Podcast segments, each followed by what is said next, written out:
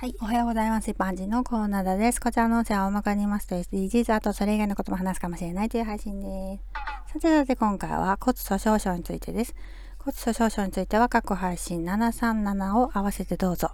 ホルモンの関係で女性に多いっていうふうに言われていますけど、もちろん男性も骨粗鬆での骨折があります。男性で何らかの治療でステロイド薬を使っている人がなりやすいっていうふうに言われています。男性ホルモンを抑制する薬を服用している場合も骨が脆くなりやすいそうです。骨粗鬆症による骨折っていうのは冬が多いそうなんですね。まさに今の時期でしょうかね。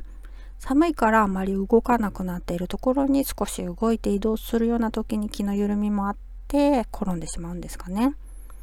骨折する場所にもよりますけど足の付け根大腿骨を骨折すると寝たきりや車椅子生活になってしまうんですけれども骨折後の死亡率っていうのが女性より男性の方が高いそうです。その理由っていうのはまだ研究段階なんですけれども生活の質が低下することによっ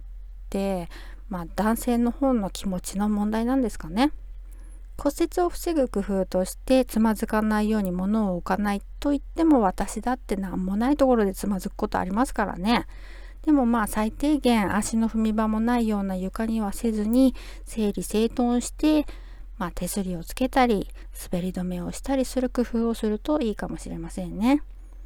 自宅だと自宅っていう安心感気の緩みがあると思うんですけど周りがゆっくりねとか声をかけてあげるのもいいかもしれませんね。頑固じじいはんなこと分かってるよって言うだろうけどね。ではでは今回はこの辺で次回またお楽しみにまた聞いてくださいね。ではまた。